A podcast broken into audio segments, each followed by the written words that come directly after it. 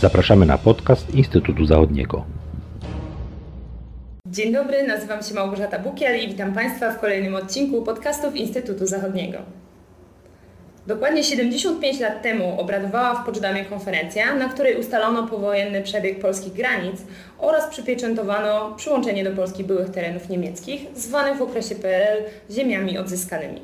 Porozmawiam dziś na temat tej konferencji, a właściwie jej skutków dla ziem zachodnich i północnych z profesorem Andrzejem Saksonem, pracownikiem Instytutu Zachodniego oraz Uniwersytetu Adama Mickiewicza. Dzień dobry Państwu. W 1945 roku, kiedy II wojna światowa zbliżała się ku końcowi, wielkie mocarstwa debatowały nad nowym porządkiem Europy i świata. Do ich grona należały państwa dźwigające największy ciężar działań wojennych w wojnie przeciwko III Rzeszy, zwane Wielką Trójką, czyli Wielka Brytania, Stany Zjednoczone i Związek Radziecki. Przymierze to zawiązało się, kiedy Związek Radziecki przystąpił do koalicji antyniemieckiej. E, dużą rolę odegrał w tym atak Niemiec na Związek Radziecki w czerwcu 1941 roku, który znacząco zmienił układ sił. E, a pierwsze spotkanie koalicjantów miało miejsce już w 1943 roku w Teheranie, gdzie wstępnie określono warunki powojennego ładu, a e, także polską granicę wschodnią. Kolejna konferencja Wielkiej Trójki odbyła się w lutym 1945 roku e, w Jałcie na Krymie i była już nieco bardziej precyzyjna co do ustaleń przyszłych granic Polski. E, a także dalszego ładu w Europie. Jeśli chodzi o komunikat opublikowany na zakończenie konferencji jałtańskiej, e, to w sprawie granic Polski głosił on, że szefowie trzech rządów uważają, że wschodnia granica Polski powinna biec wzdłuż linii Kerzona e, z odchyleniem od niej w pewnych okolicach o 5 do 8 km na korzyść Polski oraz uznają oni, że Polska powinna uzyskać istotny przyrost terytorialny na północy i na zachodzie ten istotny przyrost natural, nat, y, terytorialny na północy i na zachodzie w Jałcie nie został jasno określony. Został on określony dopiero na kolejnej konferencji y, Wielkiej Trójki, która odbyła się, odbywała się między 17 lipca a 2 sierpnia 1945 roku w Poczdamie. Y, wobec impasu między E, aliantami, e, którzy spotkali się, aby dyskutować te sprawy. E, Józef Stalin forsował propozycję o przesunięciu polskiej granicy zachodniej jak, jak najdalej na zachód. Pytanie do pana profesora, z czego wynikał, czy, czy jakie przesłanki kierowały Stalinem, który był głównym zwolennikiem przesunięcia tak istotnie polskiej granicy na zachód? Nie ulega wątpliwości, że w sprawach Polski decydującą rolę odegrał y, Józef Stalin i Związek Radziecki. Było kilka powodów tego y, stanu rzeczy. Po pierwsze, to Armia Czerwona zajęła terytorium Polski, a nie jak spodziewali się Polacy, alianci zachodnie, zachodni z polskimi siłami zbrojnymi na zachodzie. To miało określone konsekwencje bo gdyby e, Amerykanie wyzwolili e, Polskę, to Polska nie znalazłaby się w strefie wpływów radzieckich, ale byłaby integralną częścią Zachodu. Wówczas w 1945 Polacy z jednej strony cieszyli się, że zostali wyzwoleni przez e, Rosjan spod okupacji niemieckiej, ale z drugiej strony zdawali sobie e, sprawę, że bardziej lub mniej będą znajdowali się w wpływie mm, radzieckiej strefy e, czy orbity wpływów. Druga, mm, drugi czynnik, który powodował, że rola Stalina w sprawach Polski była mm, decydująca, to była kwestia znaczenia i roli e, Związku Radzieckiego w pokonaniu e, III e, Rzeszy. No, nie kto inny, ale Armia Czerwona zajęła Berlin i w związku z tym alianci zachodni musieli się liczyć siłą i ze zdaniem samego Stalina, bo bez Armii Czerwonej zwycięstwo sił alianckich było niemożliwe. No i wreszcie trzeci, y, trzeci mm, element wynikający z tego stanu rzeczy to Stalin, zdając sobie sprawę z przewagi militarnej w walce z trzecią Rzeszą, zakładał podporządkowania sobie Polski oraz całej Europy Środkowo-Wschodniej własnym interesom. Ta, te stanowisko nazywane było tak zwaną doktryną Stalina, która zakładała, czy głosiła, że tak daleko, gdzie stanie stopa żołnierza Armii Czerwonej, tak daleko będą sięgały wpływy Związku Radzieckiego i tak de facto się stało w przypadku Polski, Bułgarii, Czechosłowacji i innych państw ówczesnego bloku. Nie, ewidentna rola Stalina jest i jego silna pozycja jest widoczna na każdym kroku, jeśli analizujemy przebieg konferencji poczdamskiej.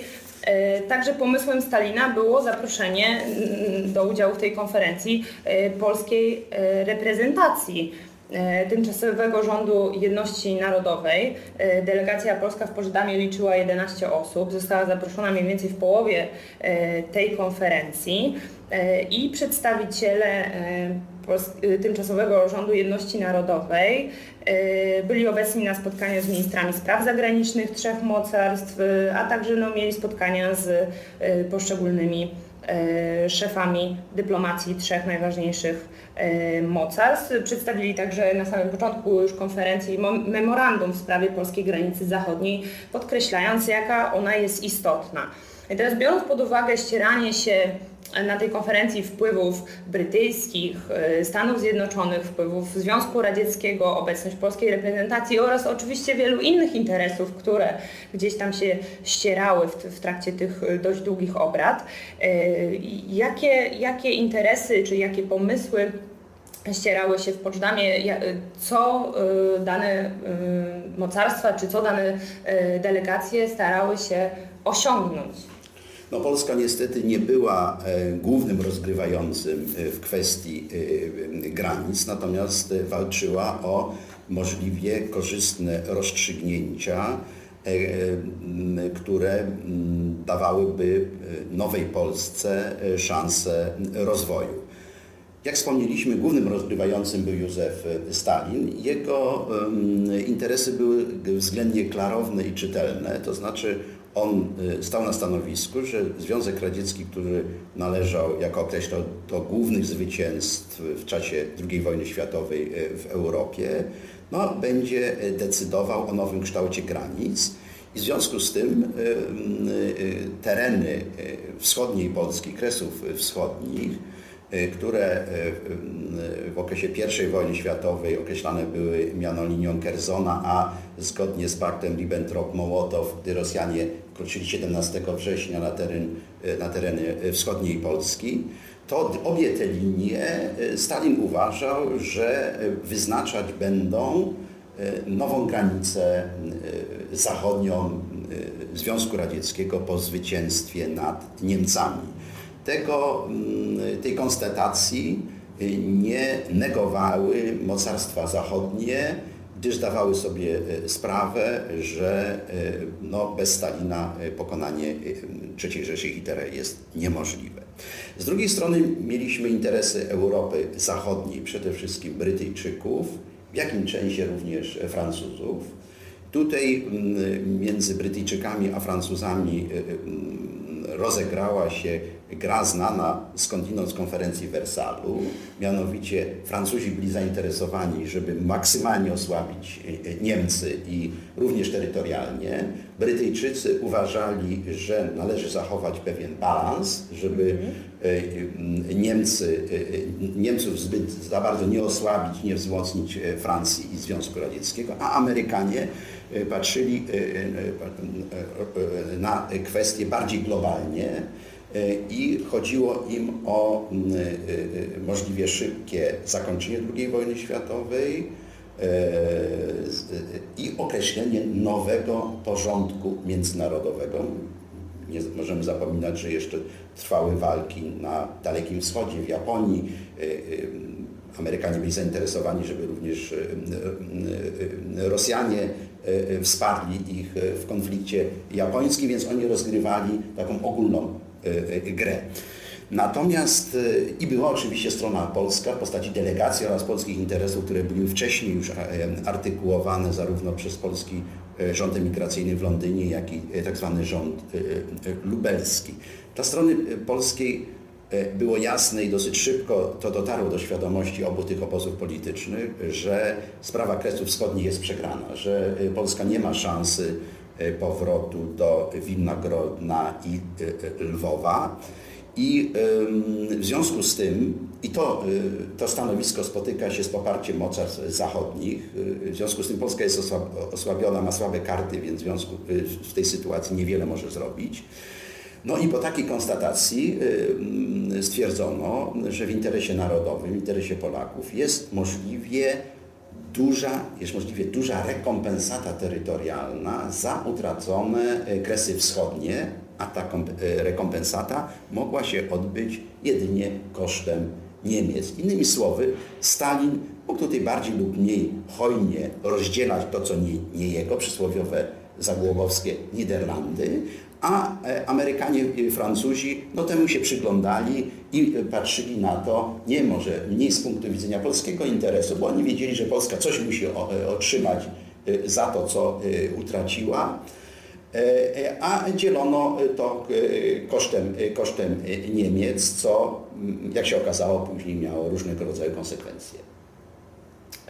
Te, o tych konsekwencjach jeszcze porozmawiamy mm, za moment, ale zanim do tego przejdziemy, to Chciałabym jeszcze zadać takie pytanie o warianty polskiej granicy mm, zachodniej, dlatego że w związku z tym, że ścierało się w Poczdamie wiele interesów, bardzo często różnych, a nawet sprzecznych ze sobą, także pomysły czy koncepcje na przebieg tej granicy e, były mniej lub bardziej uzależnione od interesów poszczególnych e, osób, które składały takie propozycje. Więc może jakie warianty e, polskiej granicy w ogóle wchodziły w grę w trakcie tej konferencji? Jakie były rozważane, czy jakie propozycje się pojawiały?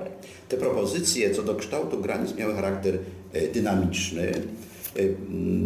Polegały one na tym, że Polacy chcieli e, uzyskać maksymalnie dużą rekompensatę, a Rosjanie mieli e, swoje, e, swoje interesy. No, żeby nie być gołosłownym, na przykład jeszcze przez dłuższy okres czasu Polakom rządowi lubelskiemu wydawało się, że możliwe będzie mm, zachowanie w granicach państwa polskiego Lwowa. To była tak zwana była linia A i B tej linii przysłowiowej Kerzona, prawda, i uważano, starano się przekonać Stalina, żeby Lwów był w granicach państwa polskiego. Tak się jednak nie stało. E, sporna była również kwestia mm, przebiegu granicy e, mm, e, wzdłuż, czy w poprzek, byśmy powiedzieli, Puszczy Białowieskiej. Białorusini chcieli całą tą puszczę, czyli Białoruska Republika Socjalistyczna, łącznie z Białym Stokiem. Y, z racji y, no, ludności prawosławnej. Tutaj toczyły się też y, różnego rodzaju rozmowy ze Stalinem. Ostatecznie Białystok pozostał przy Polsce, Puszczę Białowieską podzielono, a Lwów znalazł się poza granicami państwa polskiego.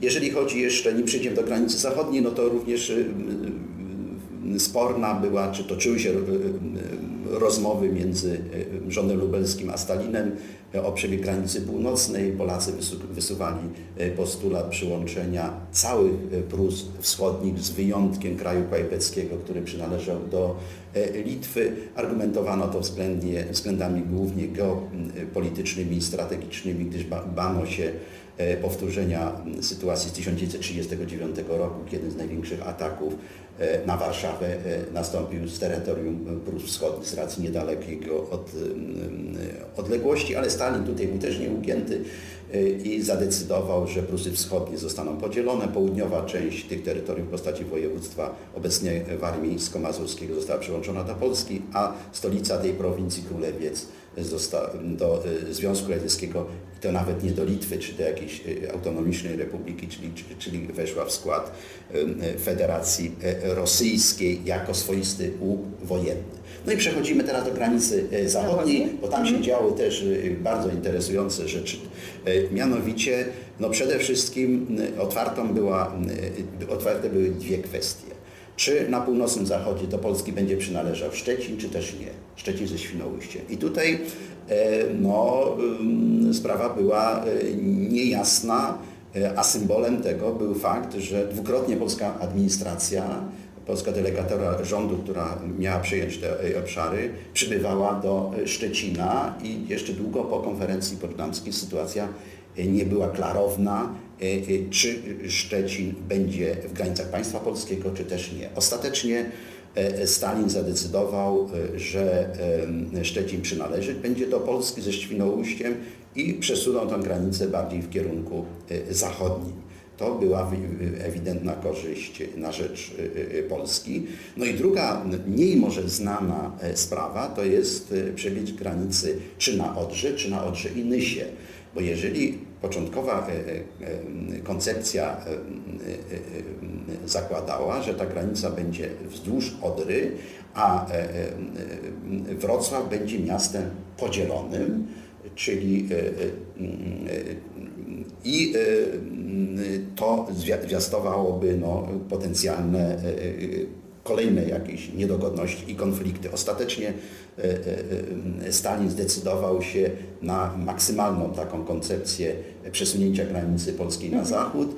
On się kierował głównie względami strategicznymi, gdyż uważał na podstawie doświadczeń, że te nowe granice w Europie, szczególnie między Polską i Niemcami powinny przebiegać wzdłuż dużych rzek, y, y, naturalnych przeszkód, które w przypadku jakiegoś kolejnego konfliktu powinny y, te państwa dzielić. W związku z tym ta granica przebiegała, przebiegła wzdłuż granicy, wzdłuż Odry i Nysy Łużyckiej na Y, korzyść Polski. I jako jeszcze na koniec ciekawostka, granica południowa, y, y, otwartą była kwestia przynależności Kotliny Kłodzkiej do tego terytorium aspirowali, aspirowała również Czecho, Czechosłowacja, między innymi do, do Kłodzka, gdzie się pociąg pancerny, ale ostatecznie Stalin odtworzył tą granicę, która była w 1937 roku między trzecią Rzeszą, a Czechosłowacją, innymi słowy, cały obszar Dolnego Śląska został do Polski przyłączony. Tak. Y, mimo, że, że zostały przedstawione y, różne koncepcje i mimo, że Stalin podjął takie y, no, korzystne dla Polski e, decyzje w trakcie konferencji w Poczdamie, ostateczna decyzja jednak nie została podjęta w Poczdamie. Ja tu przy, pozwolę sobie przywołać zapisy z rozdziału 9 dotyczące e, Polski, mianowicie e, konferencja postanowiła, że szefowie trzech rządów potwierdzili swój pogląd, że ostateczne ustalenie zachodniej granicy Polski powinno być odłożone do konferencji pokojowej. Oczywiście opisali tutaj, opisano także przebieg tej granicy, o którym pan profesor tutaj przed chwilą wspomniał.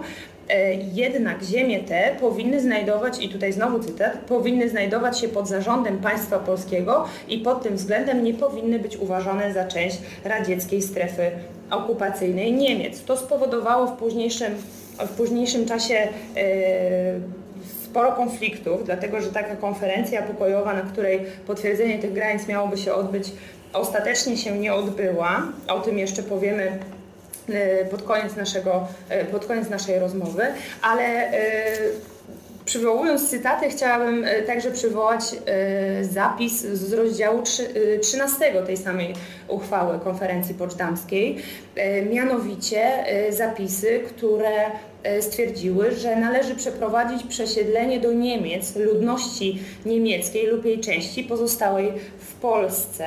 Zgodnie, so, y, zgodne są one do tego, czyli te trzy rządy, że wszelkie przesiedlenia powinny odbywać się w sposób zorganizowany i ludzki. Wspomnieliśmy już y, wcześniej o tym, że Stalin oddawał e, oddawał pod administrację polską tereny zajmowane przez Armię Czerwoną. I teraz e, kolejne moje pytanie, e, jak taki zapis, e, e, jak taki zapis, jakie konsekwencje wprowadził ten zapis e, dla sytuacji na ziemiach zachodnich i północnych, czyli mm, jak kształtowała się ta sytuacja e, po, po e, właściwie zaakceptowaniu e, wysiedlenia Niemców, kiedy jeszcze ta e, kwestia granicy nie została ostatecznie potwierdzona przez konferencję pokojową.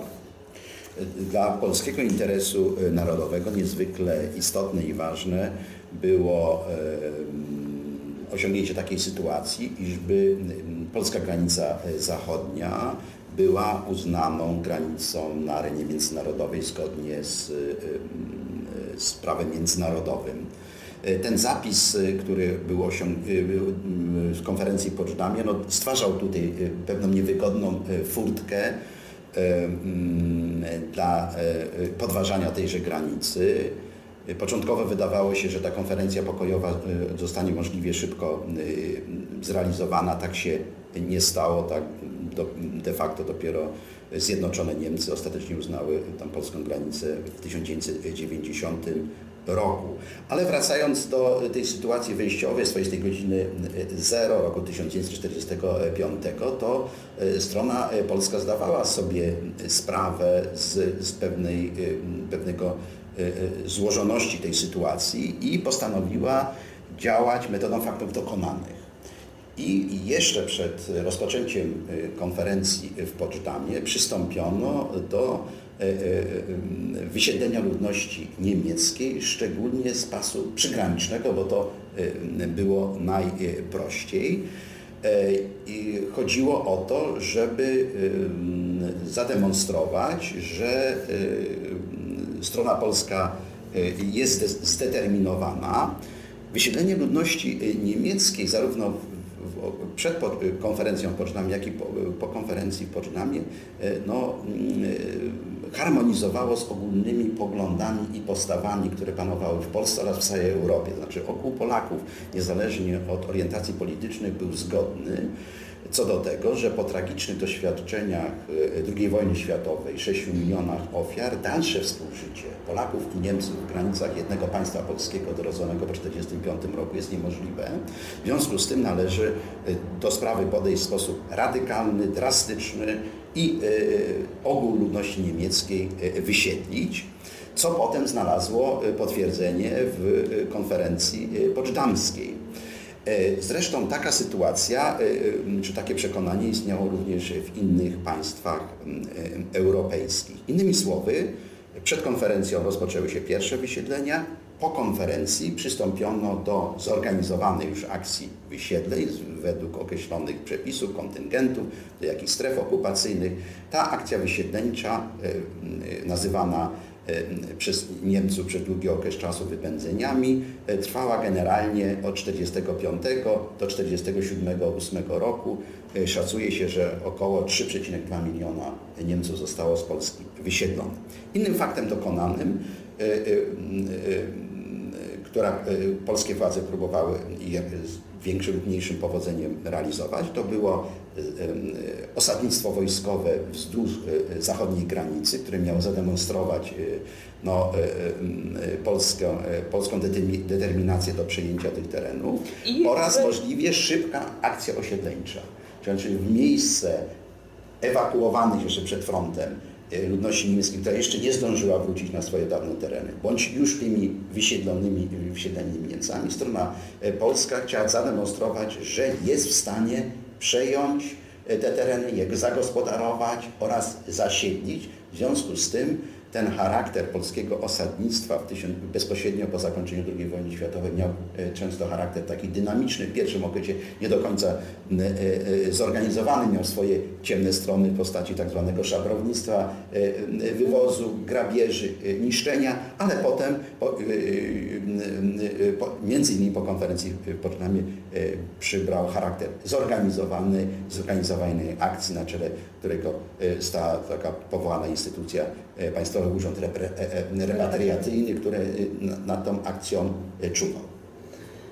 No, mimo tych pewnych zawiłości, takich zawirowań, powiedzmy tego kontynuowania zawieruchy, kontynuacji takiej zawieruchy, która towarzyszyła końcowi wojny jeszcze w 1945, jeśli mówimy o ziemiach zachodnich i północnych, no nawet w 1946 czy 7, do, do, do, właściwie do 1948 mówimy o tym okresie pionierskim, gdzie to zagospodarowanie miało taki charakter no już zinstytucjonalizowany, ale jeszcze y, bardzo mocno pionierski.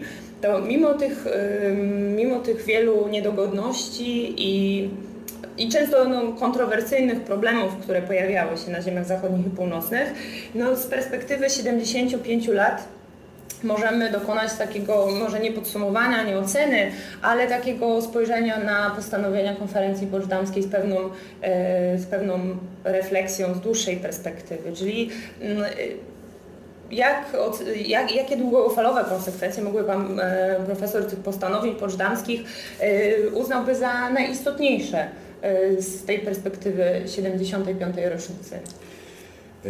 Przejęcie, zagospodarowanie, zintegrowanie ziem zachodnich i północnych z pozostałymi ziemiami polskimi miało charakter dynamiczny i można powiedzieć wymiar wymiar historyczny, ale jak e, w tej perspektywie czasu sytuacja ulegała e, zmianie, to może chciałbym króciuteńki cytat jednego z, jednej z osadniczek, która w 1945 roku trafiła do Szczecina, jak ona postrzegała tą sytuację, która wtedy miała miejsce i potencjalne perspektywy związane z możliwością E, e, pobytu y, Polski na tych terenach. Otóż y, mówiła ona, że e, w Szczecinie czuliśmy się po wojnie obco.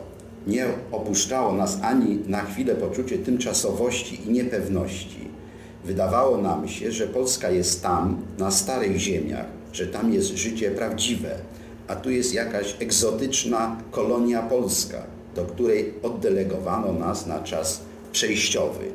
E, ta, ten cytat e, obrazuje no właśnie poczucie tymczasowości, ale również pionierskości, no, wyzwań, które stanęły przed nie tylko osadnikami, ale przed całym polskim społeczeństwem, państwem polskim, jeżeli chodzi o zagospodarowanie tych dużych terenów, bo musimy wspomnieć, że ziemie zachodnie i północne stanowią jedną trzecią terytorium państwa polskiego.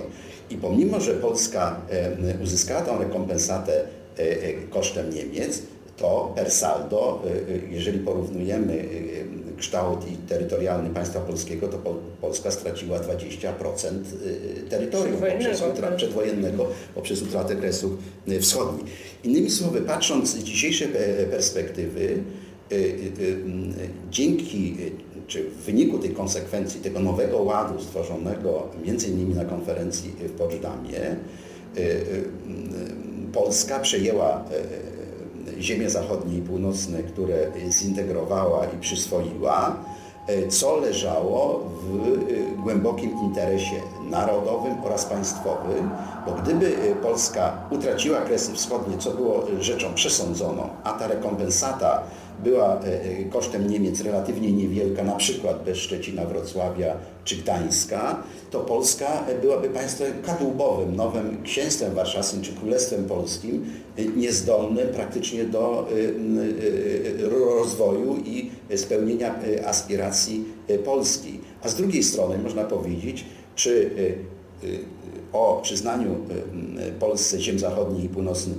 decydował bardziej Stalin, czy państwa zachodnie, większy czy mniejszy y, kompromis, to gdy Polska raz te tereny y, przejęła, to również po 89, po zmianie systemu, y, po upadku realnego socjalizmu i Związku Radzieckiego, który miał być gwarantem trwałości tych granic, te tereny przynależą do Polski, stanowią jego integralną część no i y, y, spowodowały i powodują, no, że Polska jest krajem średniej wielkości i ma szanse, miała i ma szanse rozwojowe.